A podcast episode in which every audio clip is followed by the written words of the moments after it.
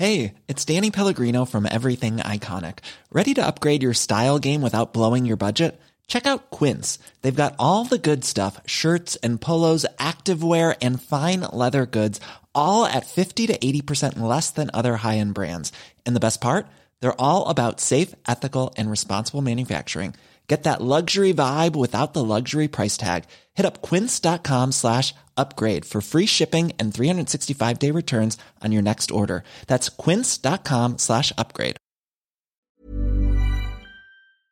以下节目包含成人内容，请在家长指引下收听。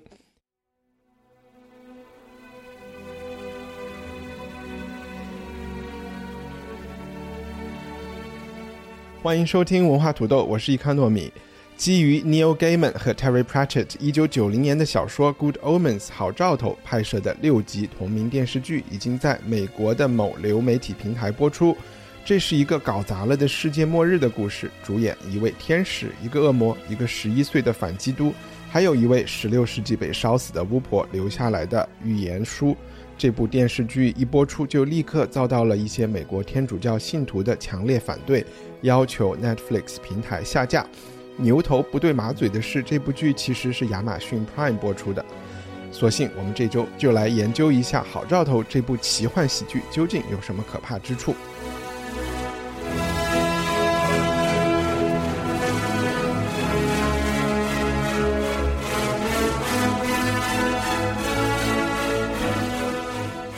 暑假要到了，这周我们还想专门聊聊每年夏天在德国巴伐利亚一个叫拜罗伊特小镇上举办的瓦格纳歌剧节。对古典音乐和歌剧稍有了解的人都会知道，拜罗伊特是歌剧界的麦加、延安、耶路撒冷、特斯拉福和格雷斯兰。不太熟悉拜罗伊特和瓦格纳的朋友，可以通过今天的节目了解到，可能是19世纪欧洲文化最重要的一个神经中枢。和我们一起聊天的是从深圳和我电话连线的 Gigi，Gigi 你好。哎，一帆你好。你有一段时间没有上节目，是因为从上海搬家去了深圳，你怎么样啊？来到深圳，天气比上海好，这边感觉好像真诚一点，然后很友善，也是蛮实际的，不不会说在上海，我以前住在法租界的话，走出来的人都是很装。但你没有觉得你你会就是呃之前的那种市井文化那种满街都是小店的那种感觉没有了？但是其实这里有一些很相似的市井文化，比如说这里都是满街小店，因为平常我在上海。以前虽然在老租界里面，我去的小店都是那些大妈去的小店，都是买 买菜呀、买鸡蛋啊、买米啊，就是偶然就是去去那种咖啡馆。就但是你说买衣服啊，那种所谓比较那种小文青或者小资情调的那种小店，基本上都不会去。然后日常的那种交流的人，都是那些养狗的大妈。然后现在我们住在那个现代小区里面，然然后交流的人就是带孙子的 大妈跟大叔。OK，然后还是还是跟买菜的 的小店，还是蛮熟悉的。其实这种住高楼和在小区里面遛狗，可能其实是现在。更主流的大多数人的生活方式，你也可以体验一下。法租界反而成为了一种，就是它是特色特色民宿那些是。对对，挺好，我觉得这边挺开心的。就是是深圳的啤酒比上海好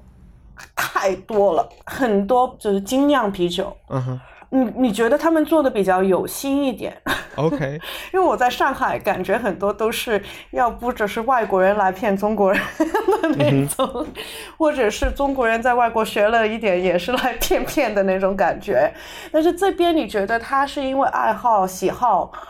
而做给自己？OK。有什么品牌可以推荐吗？有什么例子？它有一些是有出口的，就是 ET 还是蛮出名的。然后有一个深圳最早的一个精酿叫 Bionic，嗯哼，叫什么百优好像是，啊，然后还有一家半吨，然后蛮多都是酒吧加这个酿酒在同一个地方。OK。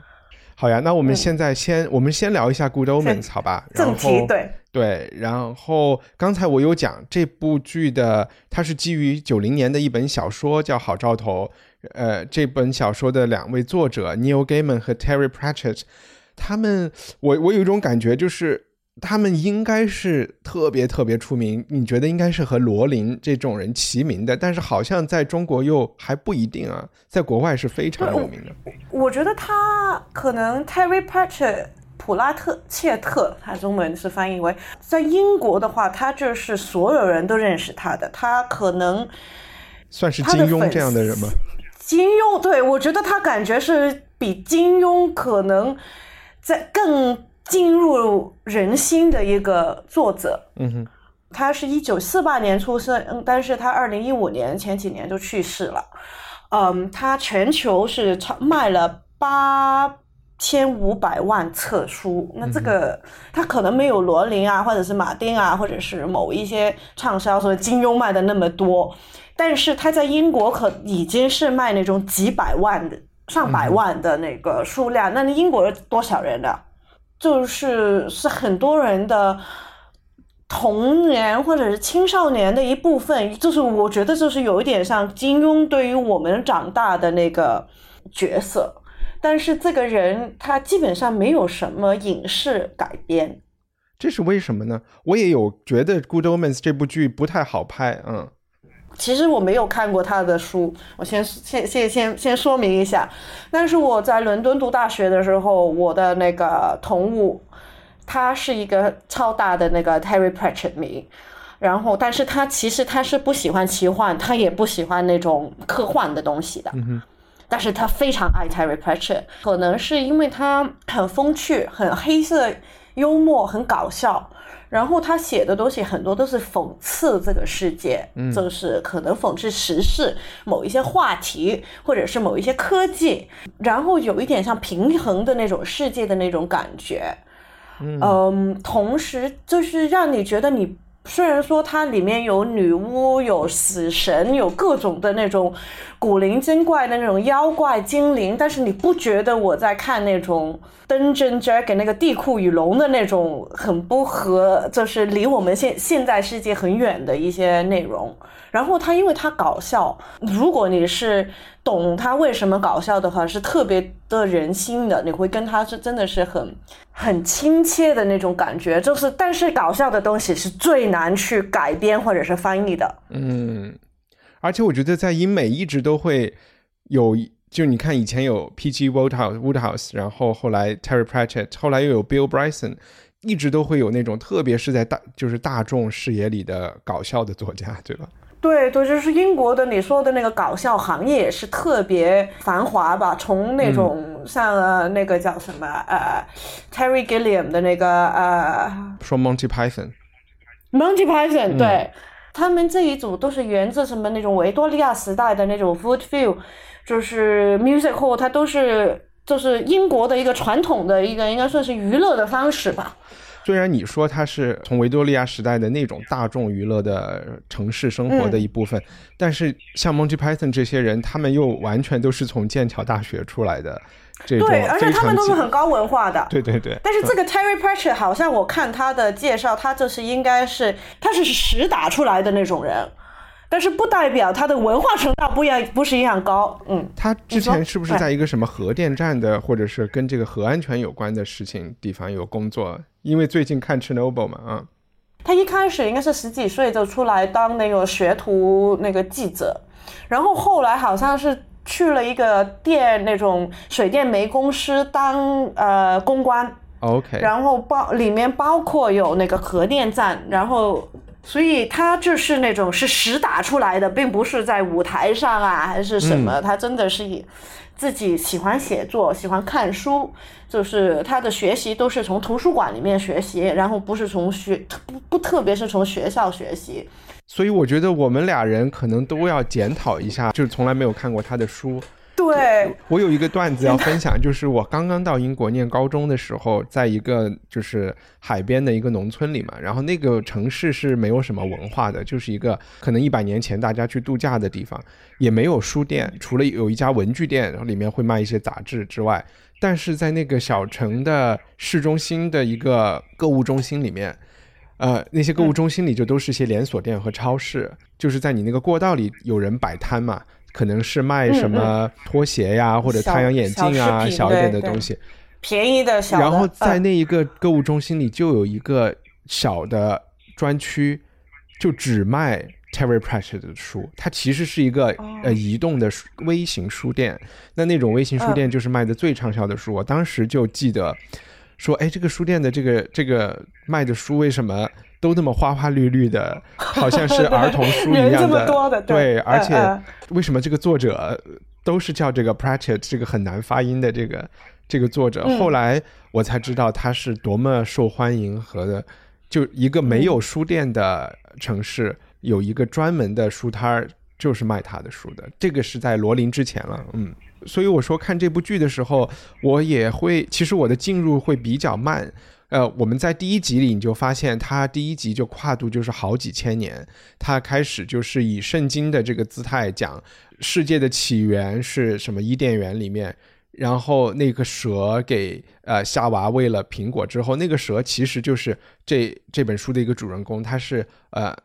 他是撒旦派在地球上的一个恶魔，然后同时还有一个天使。那他们他们一开始就知道六千年之后会是世界末日，然后六千年之后，嗯，呃，恶魔会派一个反基督呃到地球上来。其实整个第一集时间就快进到了六到了当下，然后这个反基督的出生。之后就是讲的是这个反基督如何慢慢成长，然后如何恶魔和天使这一两派人，他们如何准备去迎接他们六千年年来的一件大事，就是说要在世界末日这一天一决雌雄，看出到底是天使强一点还是恶魔强一点。这基本就是这部剧的一个呃一个结构和他要讲的故事背景。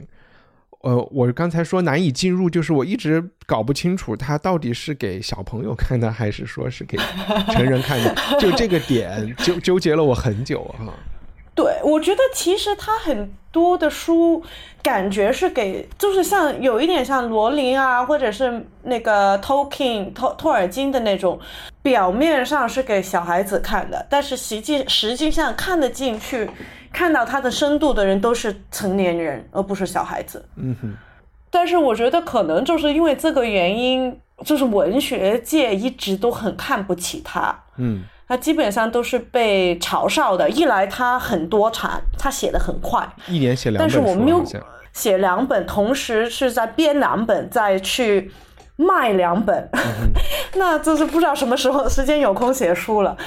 因为多产的作家一般都是被人家嘲笑的，就是觉得你是那种很肤浅的那种写出来。但是我翻了几页他的书，其实他他写的东西不是他多产，但是不代表他写的差。嗯，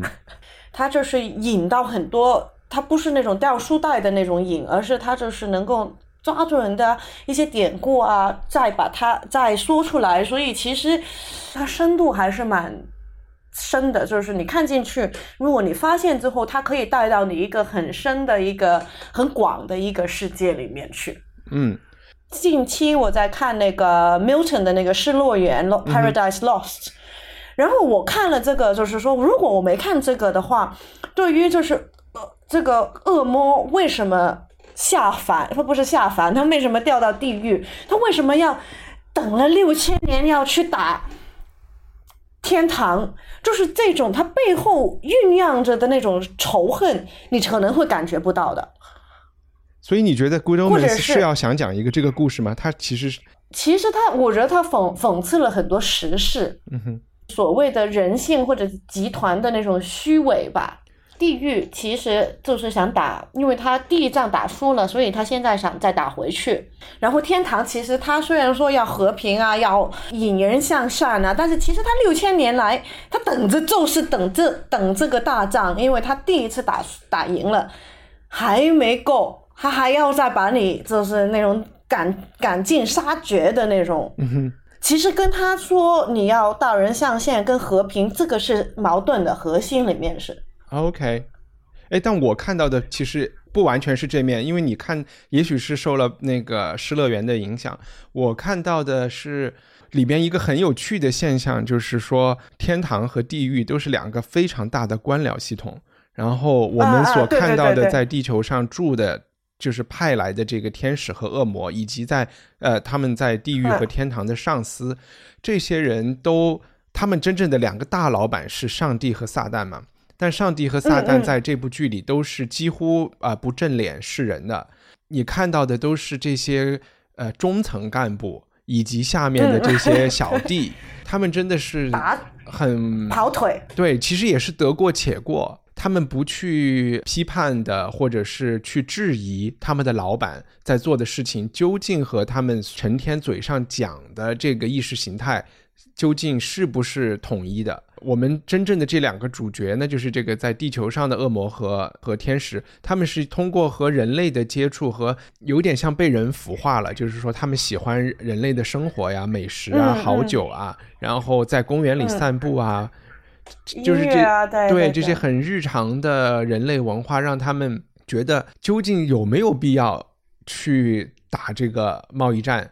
对不起，我就直接说成了贸易战，就因为最近会想的比较多嘛，就就是对，好像老百姓又觉得没有没有这个必要，就是但是你们又说这两个事情是是关于两个水火不容的世界观，对吧？就会让你想很多这这些。其实很多是讽刺，他利用天堂与地狱去讽刺从地缘政治到。那个官僚主义到那个种大公司的那种，在大公司里面工作的那种感觉吧。最上面的人，其实你会发现，撒旦和上帝之间是有一种很深，就是他们讲的意识形态之外，他们其实是有一种呃非常呃情感上的深仇大恨的，然后是非理智的东西嘛。但是其实也是很幼稚吧，他就是有这个深仇大恨，但是也有点像小孩子说：“哎呀，你这个这个比我好，我要抢过来，然后就打的，嗯，打的要要生要死一样，就是不是很理智，或者是去成熟的去看一件事，去评价这个是不是有意义吧？我我我的感觉是这样。呃，我们可不可以讲一两个你觉得特别有趣的一个亮点，跟大家分享一下？最大的亮点其实就是两个男主角吧。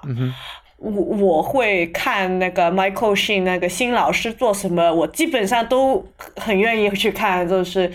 就是这个是从我这个十几岁的时候已经一个蛮喜欢的一个演员。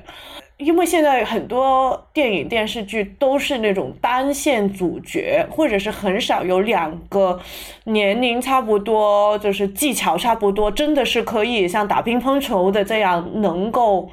很平衡的去去演出。嗯这个看起来实在太开心、太爽了。然后就是。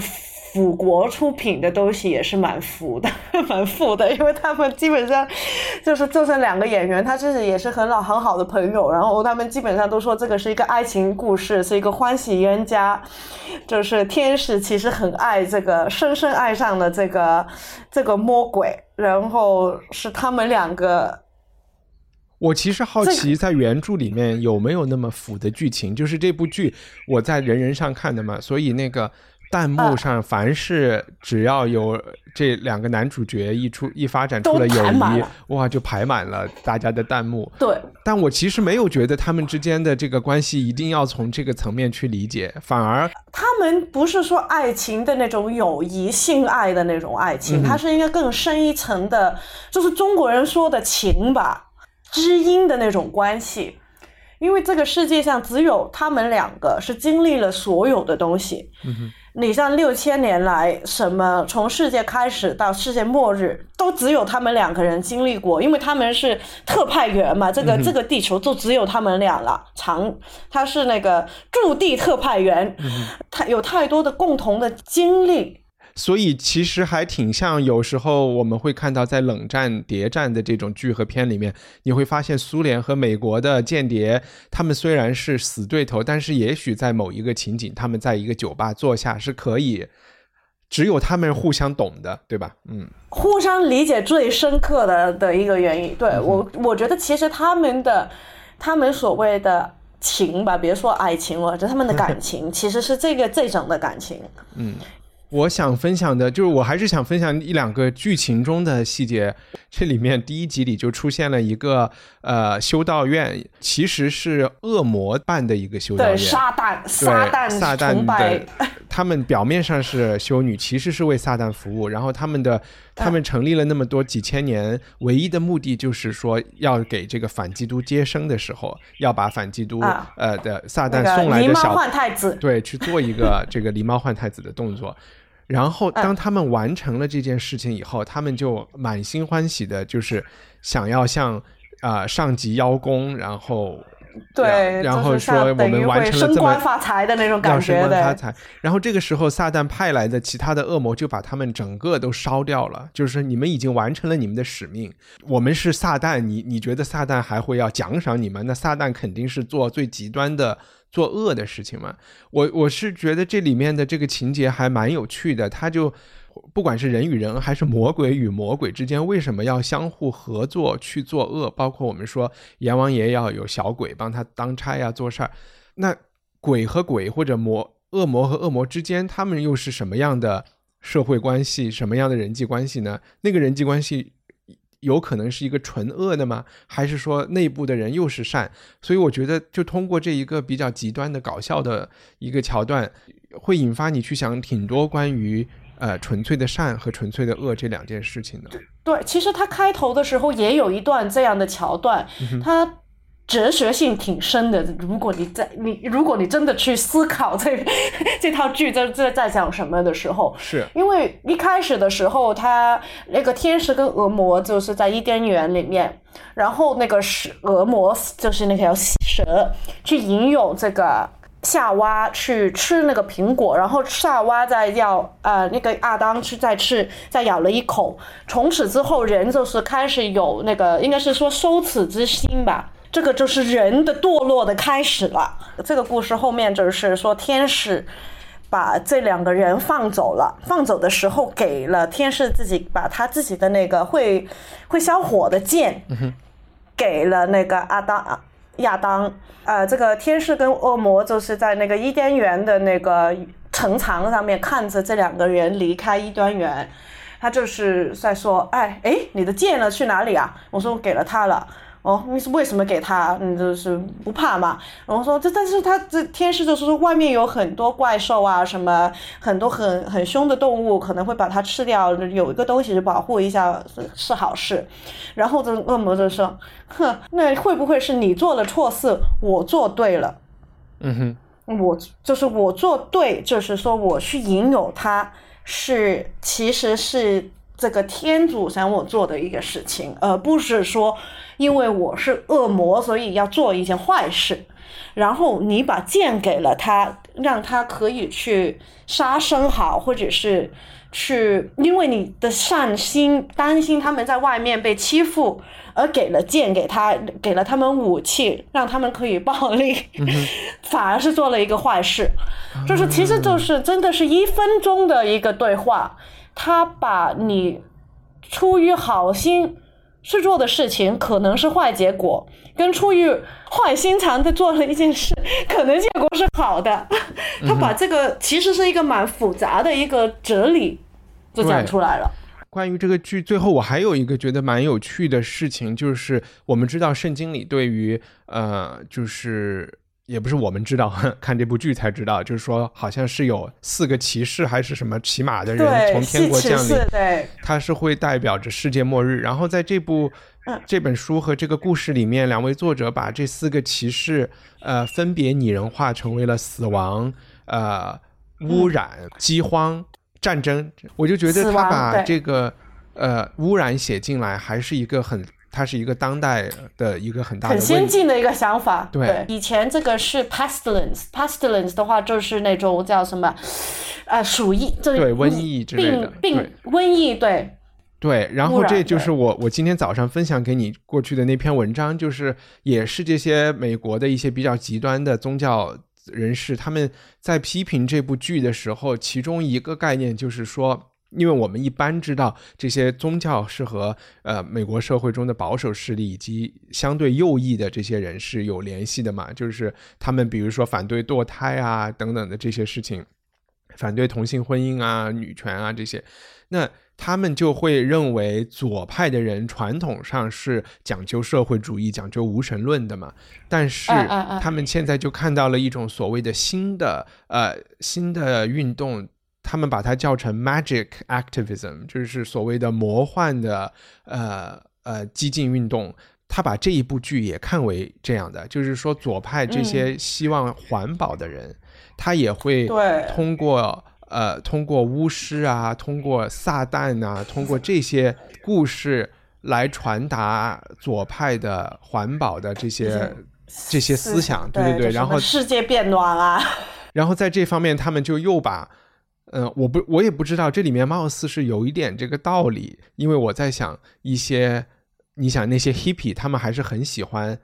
呃，就是非主流宗教的嘛，对吧？就是起码在西方是他们把一些非主，比如说瑜伽呀，或者是一些呃东方的一些哲学和和东西运用起来，去和西方主流的基督教去做这个对抗，然后。在宗教层面上是这样，然后在政治层面上，他们又是一个左和右的对抗。所以，虽然我觉得这个是你也可以说是他们在胡搅蛮缠是没有道理的，但是我觉得，呃，他的这种直觉也是有一点道理的。我就就是讲的这个意思，就是从他们的那个逻辑里面是。合理可以说得通的，对对对对，合符合符逻辑性，对。但是其实我看他这个战争、饥荒跟那个污染三个角色选的人种去选角，其实他们是花了很多心思的。嗯哼，怎么讲？就是战争是白人，嗯哼，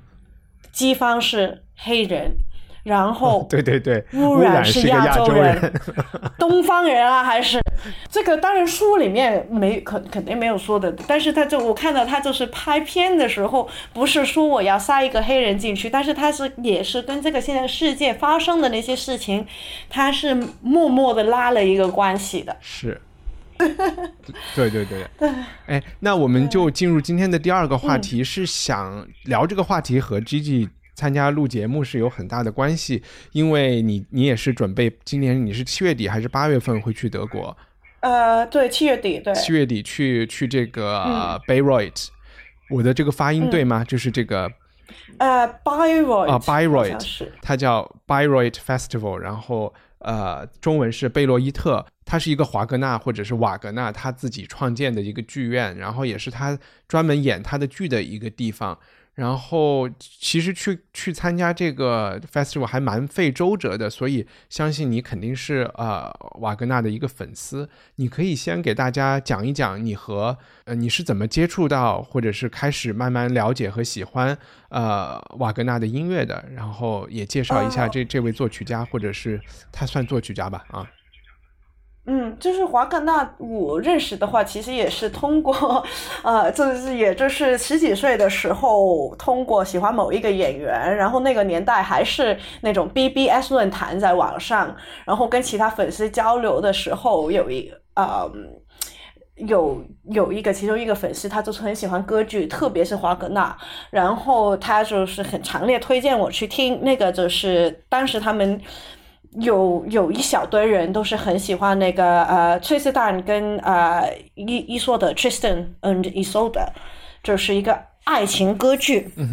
然后这个歌剧从一个就是十几岁没有就是没有特别的音乐教育，就是有有来讲，你第一次听，你可能不会觉得他是有什么厉害之处，因为其实华格纳的话对于。西方的音乐舞台，呃，演出跟嗯，到舞蹈诗歌，到那个哲学，其实它的影响都非常之深远。他简单说，他是一个作曲家，特别他基本上只是做个歌剧，然后他没有不像那种莫测特啊，是做了很多交响乐啊那些他。他基本上都没有做就是专攻的，就是歌剧，因为他觉得这个戏剧剧场应该是音乐、诗歌、诗词，呃，那个舞美、舞蹈的一个。完美的一个完整的结合，然后他这个就是叫整体艺术或者是总体艺术的这个概念，他讲了出来之后，是后面的所有的人都被他影响的。嗯，某一个角度说，他说的那种戏剧，其实跟我觉得跟中国的戏曲是很像的。嗯哼，因为中国的戏曲词跟曲是没有办法分开的。嗯，我是看着那个曲牌去编词。这个词跟演出词那个曲牌跟演出也是相关的，因为你唱出来的嘛。嗯。但是演出唱出来的时候，那也不是光唱的，你还有演戏的那套唱念做做打的那套那套东西，它你是没有办法去文字、音乐跟这个演出这三个部分是你没办没办法去各开去抽离的。但是西方音乐的话，其实。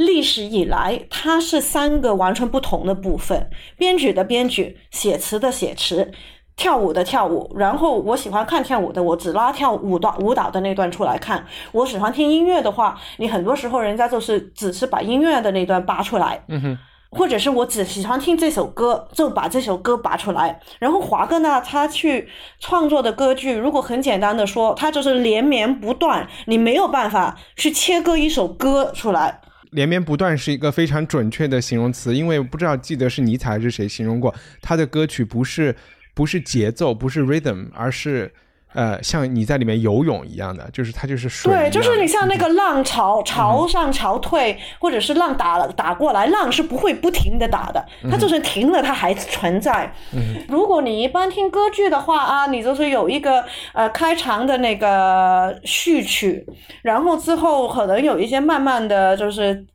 半讲说唱的一些地方，然后 OK，我讲到要很丰富感情的时候就停下来五分钟十分钟，就是我爱你我爱你我爱你，重复十分钟，然后哎他又速度又走快了一点，那种半说唱的事情就是把故事带过去，然后又停下来。但是华格纳了就是基本上都是那个超低速度的这样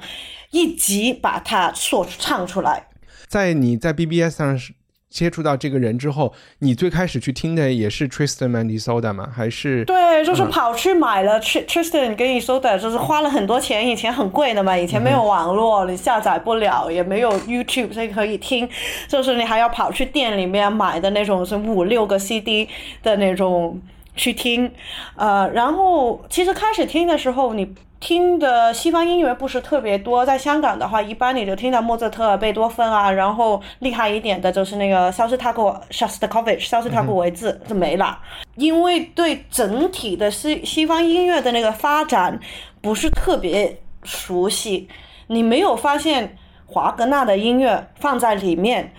是有多么的先进。这个是后来，就是到可能是二十几岁，真的是听多了，在伦敦的时候，然后特别可以是很密集式的连续，可能今天看华格纳，明天看那个普契尼，然后后天看那个呃莫莫扎特，然后再有一天看那个韩尔憨斗韩尔德的时候，你就突然发现，你怎么这个人这个写的东西是跟其他的人是完全不一样的？嗯，他。的目标是讲故事，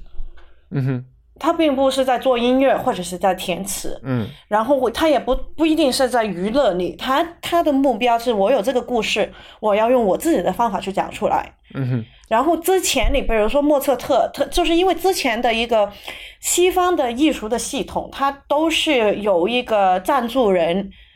出出钱去做一点事情，所以所有下面为服都是服务者。从不论我们是讲达文西那个麦克开麦克安吉罗，还是说莫测特，他什么大部分人大部分时间做的事情。但是华格纳同样的有赞助人，也同样的需要他同样有赞助人，但是他他需要拍马屁，但是他的内容上没有从内容上去拍马屁。他是蛮厉害的。呃，你刚才提到的，你最开始接触到的这个 Tristan Isolde，很多人觉得这个还也是华格纳最有代表性，甚至是呃最他们最喜欢的作品，也是我最喜欢的作品。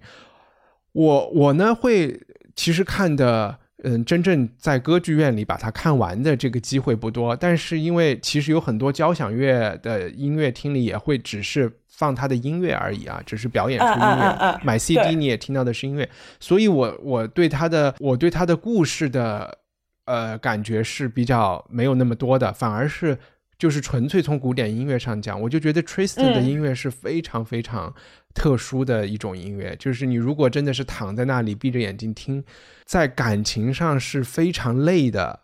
就是嗯，那个整个过程，我都不是说听完，就是听一个，就是听一个序曲，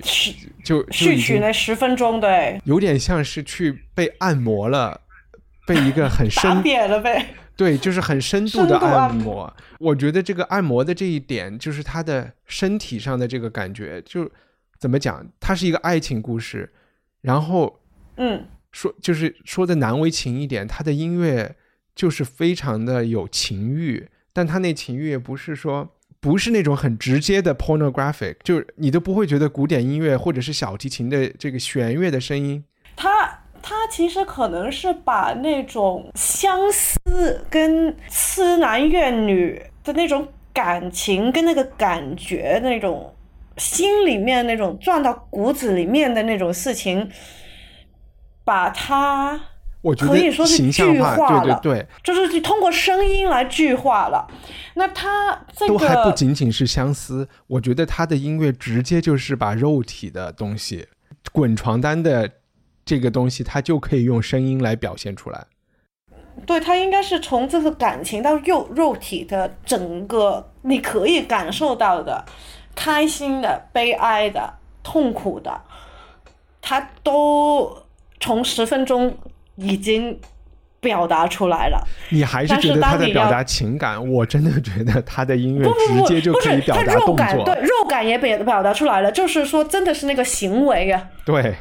他他是，就是他是整体的，他是从感情到行动，他都通过十分钟的音乐把它做出来了。对，真的就是我举个例子，大家可以把这个音乐找来听。你可以，他瓦格纳的音乐一个很他的一个发明吧，就是所谓的一个 light motif，就是每一个人每一个形象，他都会有自己的一个所谓的名片一样的东西在音乐里会出现，所以你会知知道。音乐里要表现，比如说男女的性别的区别是完全可以表现出来的，对吧？然后他也可以通过一些呃，反正不同的波段和不同的乐器，表现出一些来来回回的感觉呀，或者是表现出一些缠绵的感觉。就是他把这些，我觉得他的这一套工具是特别完备的，所以以至于虽然你坐在那儿完全就是听啊一百个人在那儿拉琴拉拉小提琴拉琴，但是。听完以后，如果你真的听的时候，有的人听完以后会觉得有一点被侵犯了的感觉。对，对，其实当时 Tristan 这个这套歌剧也是蛮蛮呃受到很多评评击，就是说他是非常。非常淫，非常的不纯洁，就是那种有一点那种撒撒旦的那种感觉，因为就是他非常意非常淫意淫了，应该是说，是非常之。如果你去听，特别当你知道那个故事的时候，嗯，你就会把他后面的那些事情都听得出来。你不知道的时候，你可能也会觉得有一点不对劲。你说不出来，点不出来，你可可能说不出来人家在做什么。嗯，但是如果你知道故事的时候，你是真的是可以，真的是可以那种每一个行动行为，你可能都可能可以说得出来。嗯，而且这个故事如果简单的讲一下，就是有一对男女，他们之前是冤家，然后后来被下了迷幻药。喝了这个爱情的水之后，就然后云雨了一番，然后就爱的不可开交，然后后来就对，然后就死了。然后但是但是这个前提是他是偷情，对，前提他爱到要死，但是这个所有爱到要死的都是一个偷情的行为，因为他们两个人从来是没有名正言顺的可以一起过。我们刚才有讲到，就是华格纳他也是，其实像 Terry Pratchett 一样，他不是为了搞笑或者是为了做音乐做音乐，他是背后是有思想的。所以在你去看，就是你看呃瓦格纳歌剧的时候，你是你是会看完之后再去做很多研究的，还是说你是一个 就是被音乐，你就是一个被音乐和我主要主要是是看音乐，对对，就是就是我觉得他的音乐能够带到。嗯，就是从听觉上，就是有一些，我我我，就是我对于我来讲，它是音乐跟那个视觉视呃那个戏剧上的一个一个非常超前的超前的一个人，就是如何用就是多媒体去讲故事。但是如果仅仅是在这个层面上，因为我们知道，其实瓦格纳是一个少有的，他的名字后面又可以是以形容词。我们在讲一个东西 Wagnerian 的时候。它是宏大或者就是一个特别长的形容词，对吧？因为我们知道他有的歌剧是要演几十个钟头，歌剧都是四五个小时，对。还有一个，他也是一个自己还后面是一个主义的，是有一个所谓的叫瓦格纳主义 （Wagnerianism），就是能够在自己的名字后面加这。我在想，十九世纪能够在自己的名字后面。加 ism 加 ism 的人 很少，我能想到达尔文和马克思，但是不仅是主义，后面还可以是一个形容词 Wagnerian 的人，马克思都没有说一个东西是对都没有，但只有达尔文是真的，又有达尔文，又有达尔文主义，又有达维尼，对，就是所以他能够到达这样的一个水平，是其实是肯定是和他的背后的很多东西。对，就是我明白你说是，就是我看他的那个所谓的主义或者是形形容词，他更多的并不是他歌剧里面或者是音乐技术上要说什么，他是更整体的去看如何去看，如何去讲一件事。嗯哼，对于我来讲，他就是一个讲故事的人，他真正带到可能现代的演艺界，他是一个。如何去从全方位去讲一件事情？就是我们相对来讲，特别在西方，就是很喜欢去分，就是啊，你是作家，他是写诗人，你是作曲作曲家，他是从那个西方都是分的，你是好人坏人，我我觉得你不能你不能简单的说西方都是这样。就都不是，其实全世界都是，就是我们都是分门派、分别、分分分门分派嘛。他就是我我我不，我不太同意啊。我我给你，我我讲一讲为什么。就是你刚才有讲中国的戏曲，其实也是这种整体艺术的一个体现。但是确实词曲的作家是不同的人。但是我我刚才想说，就是他是不是同一个人做的，他没有那么大关系。关键是他的呈现。呃，华格纳，我觉得他是一个。对不起啊，他的名字有时候叫华格纳，有时候叫瓦格纳。瓦格纳，他是一个怎么讲？就是如果我们把它还原到十九世纪的那个时候，他很不喜欢你刚才讲的这种分门别类，他觉得这个是一种很小资产阶级，或者是说资本主义社会把不同的门类变成了不同的商品，是那个贵族贵族的那种管理方式吧。都不是贵族，我觉得他是一个，他觉得这是中产阶，这是资产阶级的一个呃，把商品分分类的方式。然后他希望回归到的是呃，我们前两期节目有讲的古希腊的戏剧传统。其实中国也一样，就是像《诗经》的时代，那个诗就是唱出来的。然后在古希腊，他觉得舞蹈、诗歌和表演，呃，音乐这些。是在一个舞台上演出的，而且统一跟这个大同世就是艺术上的一个大同世界。对，而且这个东西是需要是是需要在公共的场合向所有的公民，甚至是免费的提供出来。然后他觉得自这是一个呃古希腊城邦的一个非常好的公民教育传统。这个人他是希望通过。去复复兴这么一个东西，在他就是他的整体艺术概念里是是这样的。对，就他生活的那个时代，这个他小时候年轻的时候，他也是一个很左翼的人。虽然后来他被呃，纳粹就是现在被对，对征用了。他被纳粹征用，就是他是一个很复杂的人。他为什么是？刚才我在介绍里说他会是十九世纪，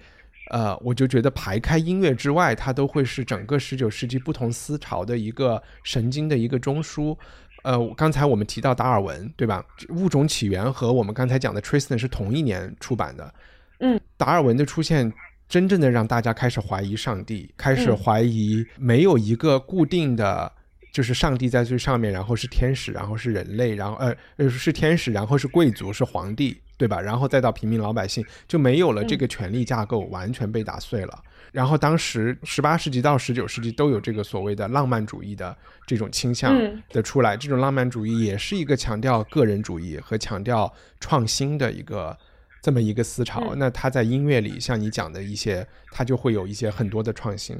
在另外一方面，他又是一个。他出生的年代是一个欧洲整个都是被打呃拿破仑影响的嘛？那拿破仑推翻了旧世界以后，并没有在欧洲建立出一个新的共和，而是出现了各种的就是复分散辟的对对对，所以他格局对，所以德国人还是希望能够有一个德国的革命。那那个时候，他也是受到这种德国民族主义的影响，这里面也就是被后来一些反犹的这一些人所利用。他参加那个呃德累斯顿的起义啊、革命啊，他也是一个希望建立一个一个德国共和或者是联邦的这么一个年轻人。嗯嗯嗯，所以他也很自然的会去古希腊找找古希腊的文艺的传统，然后希望这个东西能够通过他的歌剧、他的艺术的创作，能够对统一德国做一个贡献。所以这个、其实你说他想法还挺社会主义和布尔什维克的。是想的，对他想的蛮远的，就是从如果从歌剧的内容上，就是它主题。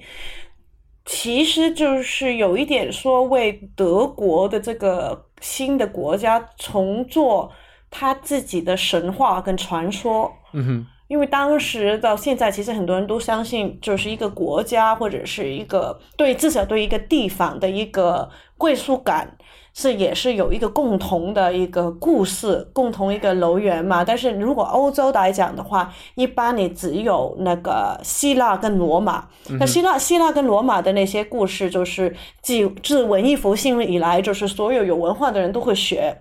但是北欧他自己的那套，就是就是啊、就是指环，就是那个拿破仑跟的指环，指环就是北欧。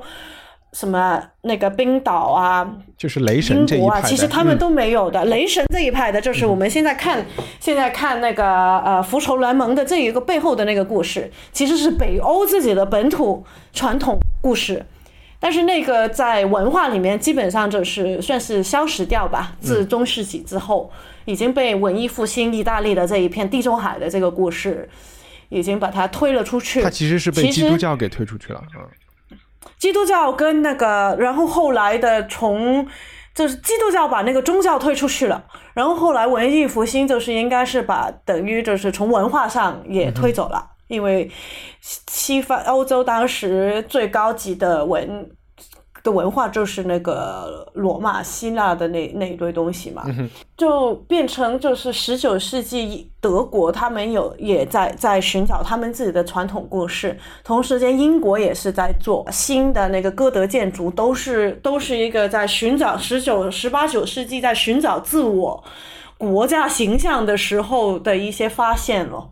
嗯，或者是然后浪漫主义再往的，它也是后的话一个嗯也是一个浪漫主义的特色吧，因为浪漫主义是一个应该是跟土地、跟这是土地的意识，真的是那个地理，你本身来自国家地区的那个地理去去寻找灵感吧。嗯哼。他其实哲学上他是想的很深的，他不是那个随便编编曲啊，或者是写写词的人。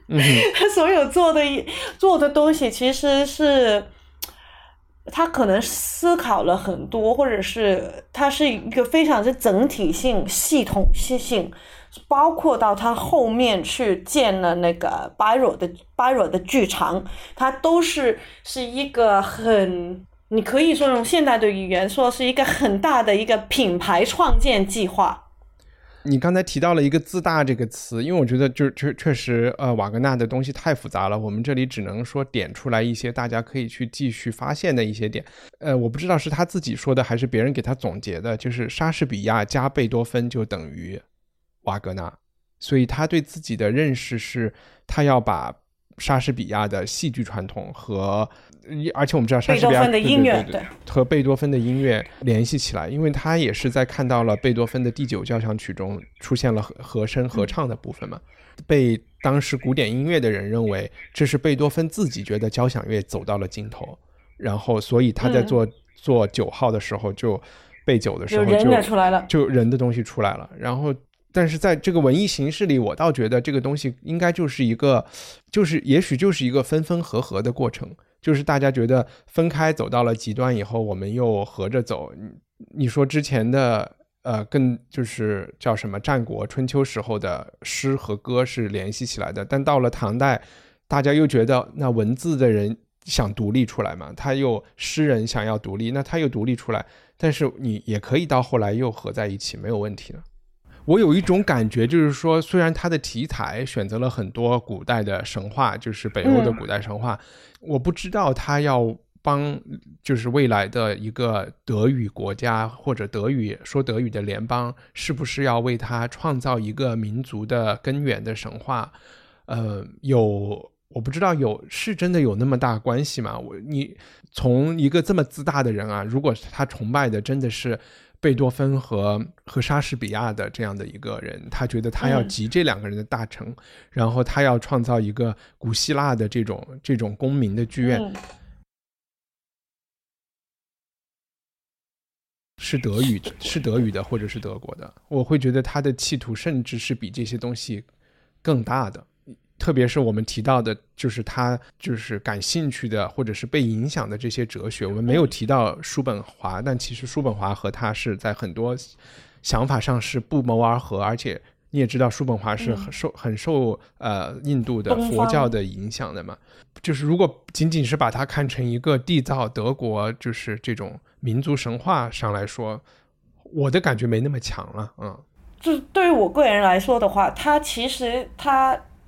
有一个想法，那可能其中比较容易说的，就是跟大家去表达，或者是去赚钱，就是拿到拿到各方面的人给他钱，嗯哼，就是可能就是以这个所比较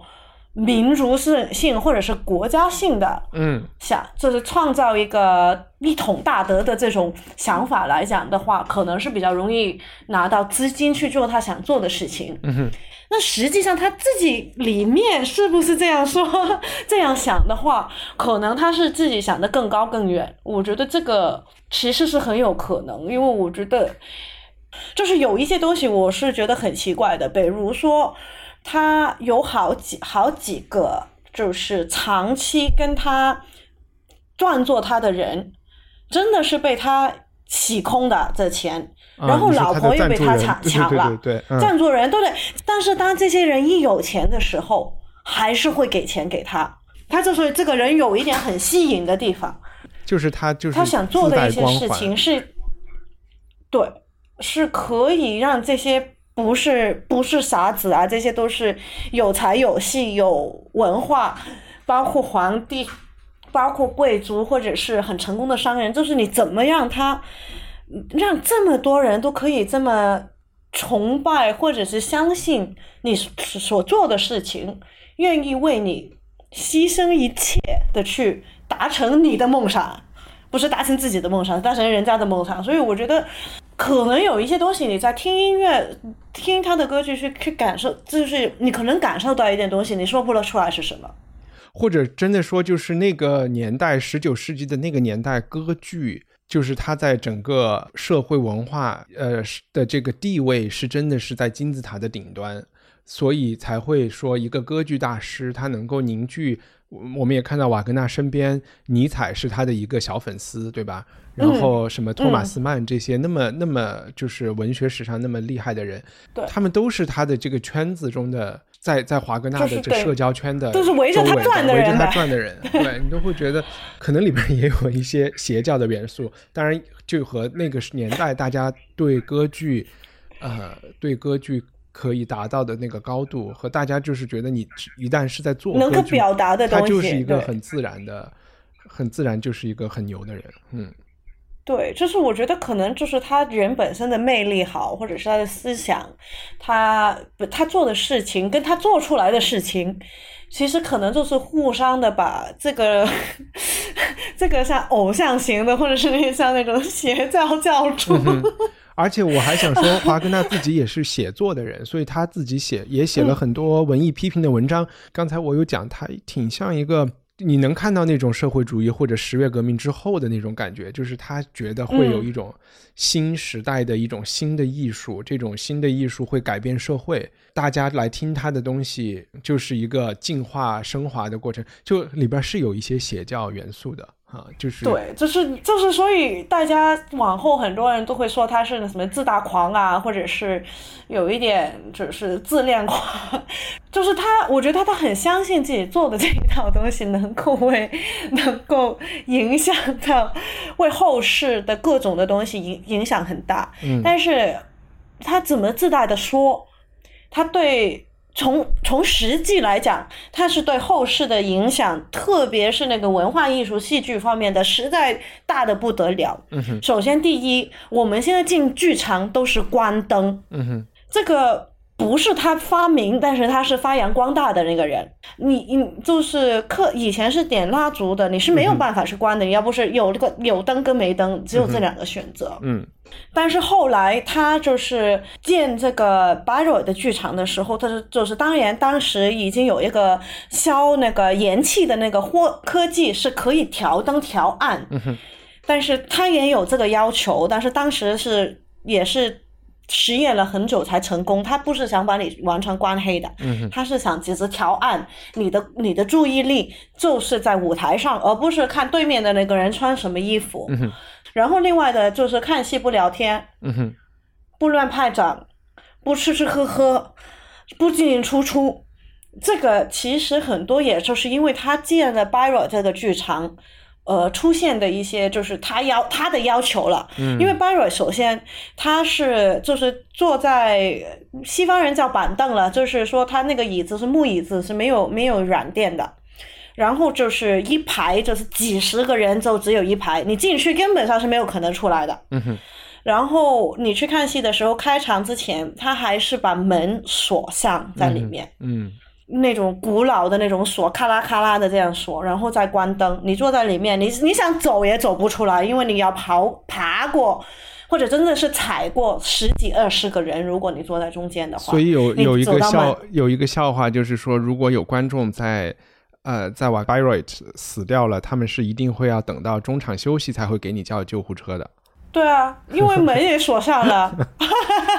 就是看得出他是要把就是艺术家或者是他的这个作品的地位。他不是一个消遣嘛，他已经把它拔得非常高了啊、就是这个是是一个大家要去崇拜和就就是一个宗教仪式的这么一个感觉了。有一点吧，但是我觉得有一点，他也是在反当时的那个当时看戏的那个习惯吧，因为以前就是一个社交场合嘛，都说过，就是大家都灯火通明的这样，大家聊天啊，什么吃小吃啊，在在炫耀啊，等等啊，穷人看看富人，富人看穷人，富人看富人的一个就是一个就是用来谈生意啊，呃，交女朋友、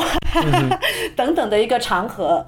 呃，就是等于我们可能现在是说去酒吧、去夜店做的事情，那个时候这是在歌歌剧院做的。那你说他自大，觉得就是，但是他觉得你来的时候应该是来听我讲故事，来感受我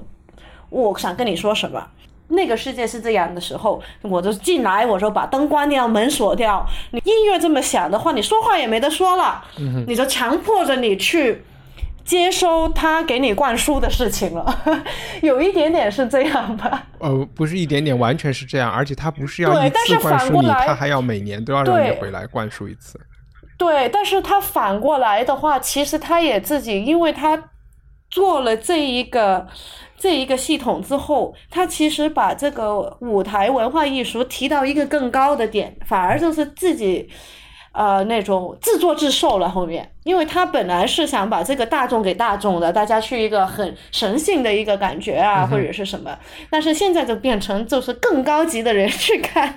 然后现在跟大家去看戏都是动都不能动，然后闷死了也要在里面坐着。所以你看，你不是能够在这里面看出本来是一个呃，他讲的这些神话故事呀，或者是他的那种音乐，它是一个浪漫主义的东西，但是。这个人身上本身，我们刚才说他很喜欢叔本华的哲学，他是一个悲观的人，而且他做的东西全是悲剧，人全都女主角起码都得死的，都死了。然后，呃，虽然 他他要他想要男死的更惨，他想要古古希腊剧场的形式感，他想要古希腊的剧场的这个就是社会的这个高度，但是他又不想要喜剧。他不想要，呃，白天大家在那儿吃喝玩闹打闹的，对吧？对，他只他想要用艺术去改造社会，你还是能看出他的身，他的这个精神里是有很多独裁和就是专制的种子的。专制对，所以希特勒那么喜欢他是，我觉得就就是有一些共通点，就是其实喜欢他就是。他很容易带到一些政治或者节学或者是人生观的立场上面去。就我就是说，超过内容，就是就是不看内容，只看形式，做什么是或者是怎么听，对，就是他做事的这个形式也会是让人觉得他不是一个民主的，因为他接受不了这个老百姓乱七八糟的场面嘛。他是一个还是希望对，是一个精英治国的一个顶层设计的控制狂，像你说的。嗯嗯嗯，但是但是反过来就是他做出来，因为很多东西就是变成我们现在世界里面就是非常之很常见的一些事情，比如你说那个我们之前说的那个音乐，每一个每一个人物角色或者是主题或者是一些呃物件，它都会有一个主题音乐嘛，就是有一小句话，就是说他那句话一出来的话，大家都知道那个那句话出来了。那现在这一个。这一个系统的话，就是在电影里面，电影配乐，其实电影所有的电影配乐都是浪漫音乐的一个浪漫时代音乐的一个延续，特别是华格纳的的那个创造出来的那个系统，我们之前说的那个工具，那。你看那个大白鲨的那个电影，的的的的，你一听到这个，你就知道鲨鱼来，在未来十秒钟鲨鱼来了，或者是你说说星球大战等等等等，像哈利波特，它都是有主题音乐，然后有副题音乐，然后不同角色有他们不同的音乐，这个整个我们所谓的日常影视配乐的整个。我们长大听到的音乐，这个系统其实就是华格纳，他把它系统化了，就然后他那种筹款的那种技术，搞各种的晚会，去怎么说我自己的理想，这种其实等于你现在去做 fundraising，你去做筹款的话，你做的事情跟他的其实他这个他也是把这个系统极致化了。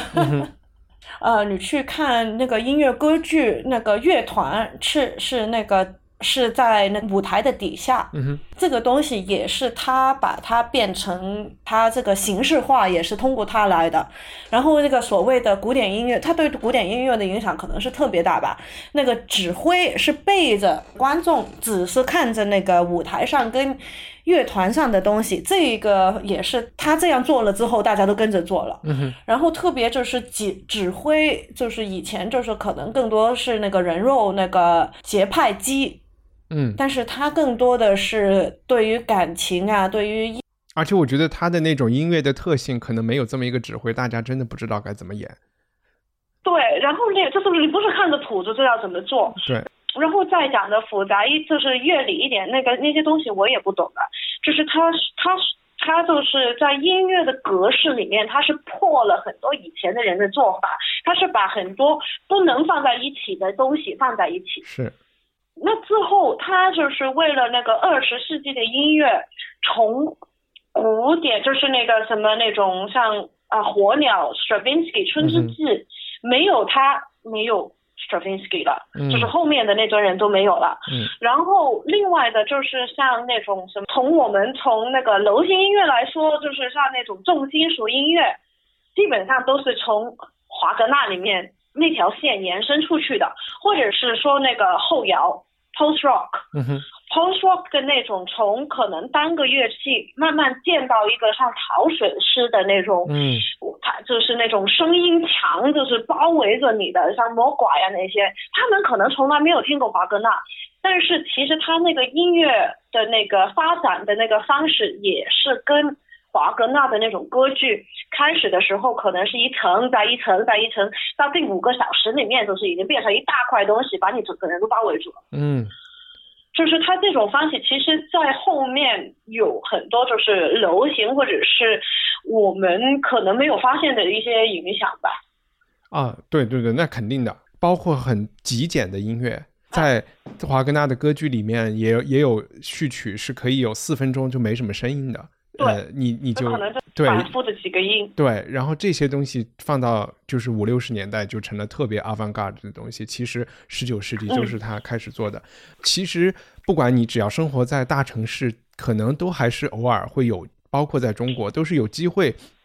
去呃去了解华格纳音乐的。但是最最大的粉丝可能真的是怀着朝圣的心情，是会要找机会。呃，去呃夏天嗯去你马上要去的这个呃拜洛伊特，真正的去华格纳自己修建的这个呃歌剧院去去听这个音乐，所以你可以跟大家讲一下怎么样。怎么样买票？怎么样才能去到吗？因为这不是一件容易的事情。对呃，你你你可以讲一讲你自己的经历是怎么样的。这不是一个，这个是需要长时间的一个呃计划跟安排的一件事情。嗯因为首先就是呃，这个音乐界就是每年只是在七月到八月之间演大概四周左右，嗯所以就是大概等于是二十场戏吧。嗯那每场是你大概是应该是一千两千人左右，所以票是很少，全世界的人都在买。基本上现在已经没有以前那么难了，现在是可以网上去申请票，你去那个那个音乐节的网上就是开一个账户，然后每年在申请票大概是有两三个月的这个空间，大概是每年的九月份开始吧，好像是到十月份，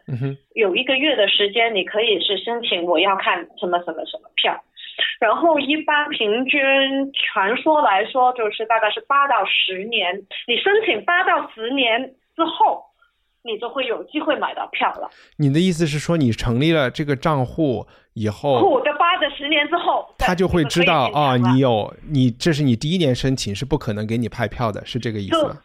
基本上是没可能的，对。？OK，嗯，但是他现在也也民主化了，因为以前只能够通过申请去买票，邮寄。那现在嗯网络方便了，有他申请买票了之后，剩下来人家没买的票或者人家没有及时付钱的票，他会每年大概三四月份网络开卖，就是先到先得的这样买了。嗯然后他这个先到先得的方式呢，是说你申请个票的人第一天不能买，他是给你大众，就是你没有买过票，你申请成功的人不能买的，只能是申请不成功，跟那种普罗大众没有生成过的人才能买的。那这样你就可以捡到，可能会捡到一些票。OK，那你是什么时候第一次申第一次申请呢？我应该是零六零七年的时候写了第一封信去申请的，那个时候比较麻烦，我要写信去德国，要求要那个申请表，然后填了那个表之后寄回去，然后他就每年都寄表格给你去申请，呃，然后你又要记得在那个时候把那个表格填好寄回去。但是好像是去年还是前年开始，应该是基本上是可以完全从网络去操作。那你第一年被被就是呃成功申请到票是什么时候啊？两年前好像是两年还是三年前，那个时候已经申请了，大概是八年吧。八年，所以我是从我是从最便宜的票，一年一年的这这样申请越来越贵的票。我，哦也就是说，最便宜的票是大概是那个时候是好像是三欧还是五欧元，它有站票。OK，然后在上一级的可能是十几欧，现在应该还是十几二十欧的一，大概有十个位置的那种山顶座票，然后就是还是有什么三十欧、五十欧。那你的意思是说，申请贵一点的票会容相对容易一点吗那？你机会就肯定会容易一点啦，因为最贵越贵的票票量越来越多，嗯哼，那个那你的成功的机会也越来越大了，因为票量多嘛。嗯呃，而且它现在慢慢改进了，以前呢你还是要选某一个区，那可能你只能选三四五十三四十张票，现在呢你就是选一个票价。那如果你想你你愿意一宅就是一张票两百五三百欧的这样去买票的话，那你可能你一投的话，可能不需要排八年十年了，你可能五年已经排得到了。，OK。所以我听了以后，我觉得最好的攻略就是说用两个名字去申请。第一个名字是呃，就是现在开始申请，如果运气好的话，二零二五年可以申请到票。对。然后另外就是每年去尝试 用另外一个名字去抢票买那个，捡那个就是那个剩下来的票，但那个就选择性可能就差一点。如果你能够从他申请票申请到的话，就那有几个好处。一就是你住宿方面比较容易去解决，因为如果你申请票的话，你应该大概是呃年底的时候，你是大概九月、十月的申请票，因为现在网络的话，你也不用花钱，也不用买邮票，不用去寄信，你就是打几个勾就可以了。嗯，然后如果成功的话，就是当年的，就是大概十一月到一月的这个期间期间，你会知道你成不成功。嗯哼，那你一成功的话，其实你可以马上订酒店，嗯你肯定能找到地方住。但是如果你三月份才去买票的话，我们这种老远过去的人，你是去你为了一场歌剧飞过去吗？嗯 然后你飞过去的话，到三月份基本上整个就是能够买到票的人都买到了，你还要去跟人家去抢最后的几个 Airbnb 好、民宿好，还是说酒店？那那个时候的价钱就都坐地起价了，就是本身这个月已经坐地起价了，明白你选择就更少了。呃，机票的话还好，所以专门飞过去的人，一般是要看多？你觉得是看像你来说是看你是买多少多少场我剧呢们，这才会次比较值？是申请了，我们是申请了四，这今年是五套歌剧，我们只只成功了四套，嗯呃，所以就是我们去就等于是去一周了，在那个城市，一因为你天一套，提前一天去，对，一天一套，嗯，我们第一次去的时候是看了七套歌剧，哇，呃，哎，你刚才提到你买了三张票，有买了四个剧，有一个没买到，嗯就是你有买到 Parsifal 吗？因为我听说这一部歌剧它很特殊，呃，如果是单独去订这张票，呃也是不给你订的。对，呃，Passive 买到了，对，就是今年的新剧那个《坦 f o s a 我就没有买到，啊、所以我今年看的都是前几年的老的制作。然后帕斯堡它很特别的地方，是因为当时是华格纳最后完成的一个歌剧，然后他构思这个歌剧就是为了只能在 Bayreuth 里面演出的，他是不让别的歌剧院去演这套歌剧，是有一点神性的那种感觉。他说的故事就是大概是一个去寻找那个圣圣杯，就是当时耶稣被钉十字架，有人拿了一个杯子是装了他的血的这个杯子。就是原作母士也是找这个杯子，呃，然就是一个这样的故事，然后就是有一个有点傻气的小哥，就是大家都说他是白痴，然后就是来到一群武士，是应该是保护这个圣圣杯的武士嗯，的一个武士团体里面，然后就发现这个领导这个武士领导人就是被受伤，嗯、因为他没有办法控制自己自己的欲望，然后就是受了一个没有办法愈合的一个伤口，然后后面就是讲这个人怎么有没有被被受不受有惑，然后最后的一个相对圆满的一个结局。OK，它就是比较神性的一个歌，对，就是主题是比较呃宗教性，那你可以说它是关于基督教、天主教，但是其实它可能讲的更多是关于那种，跟其实跟 Good Omens 那些有点像，就是好兆头的那种，就是正邪受不受有祸，嗯什么一个纯一个纯一个心灵纯洁的人能够做到一些什么事情的这种，更多是人性的这种善恶的一些探讨吧。，OK，我是这样看的，因为 Byron 没有没有没有字幕的，所以其实你不知道他在做什么。哦，所以 Byron 就是全都是用德语唱，所有人都是，全的全德语唱没有字幕，大家都烂熟于心了，是吗？大家都是坐在那边听，你听得懂的听得懂，听不懂的听不懂。呃，然后去 Bayreuth 听戏，他有着装的要求吗他要说算是 back tie 吧，就是那个要穿礼服，？OK，不穿是进不去的。那有，其实他管的不是那么严，OK，那然后就是他的票是实名制的。长裤不穿不穿凉鞋就可以了，就是男生。呃，实名制的，他是现在是所有票都要写到自己的名字上，据说是有可能要查身份证，就是查证 OK，要件对对对名字，的跟。我们坐火车似的。嗯，那我觉得其实所有对华格纳有兴趣或者未来十年有可能会有兴趣的人，其实明年就今年的秋天就应该开始申请这个申请票。谁知道，说不定二零五年二五年、二零三零年的时候已经有钱可以去看了呢。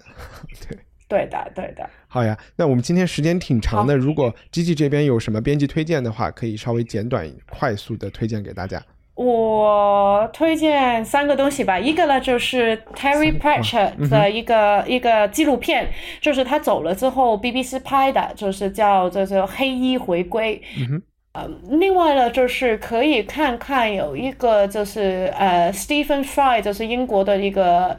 演员跟就是作家吧，嗯，他写这这做了一个电视剧叫《华格纳与我》，然后他自己本身是犹太人，然后因为华格纳我们也没特别谈，就是他跟那个后来被纳粹。德国的那种征用，所以他现在到现在都是一个非常之爆发性的话题，就是到今天好像在以色列还是不太能演出演奏他的音乐的，很多人还是很反感的。然后他讲了他自己跟华格纳的一个关系。然后另外一个就是，如果对华格纳有兴趣，但是又不想去看书啊，或者看太认真的东西的话，有一套电视剧叫《华格纳》，是八十年代拍的，嗯，有那个 Richard Burton，就是伊丽莎白泰莱的老公、主演的，呃，然后那套戏是非常漂亮、非常高品质，基本上都是实景。就是华格纳在哪里住过，都是进到百尔剧场里面拍的，所以蛮有意思。然后据说就是也是跟他人生的就是比较真实的一个呃，没有没有太多戏剧化的的一个一个传记记 OK 电视剧。好呀，我我这周嗯哦，我推荐一个吧。我最近买了一本书，我觉得挺好的，是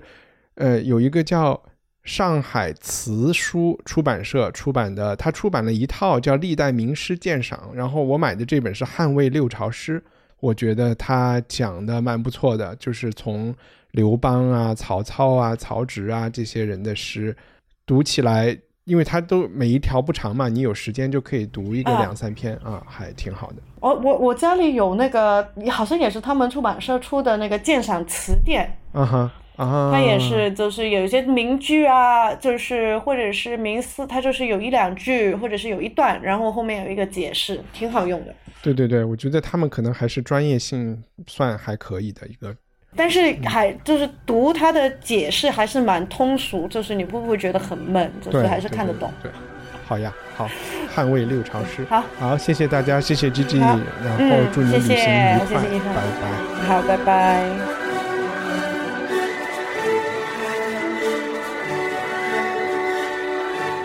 希望你喜欢这期节目，文化土豆需要你的帮助。我们的赞助人不仅用行动支持好内容，还能不定期的收到我发出的会员通讯，每月还能自动加入抽奖活动。六月末的奖品是 Lydia Davis 的短篇小说集《不能与不会》。更多信息请访问我们的官网 culturepotato 点 com。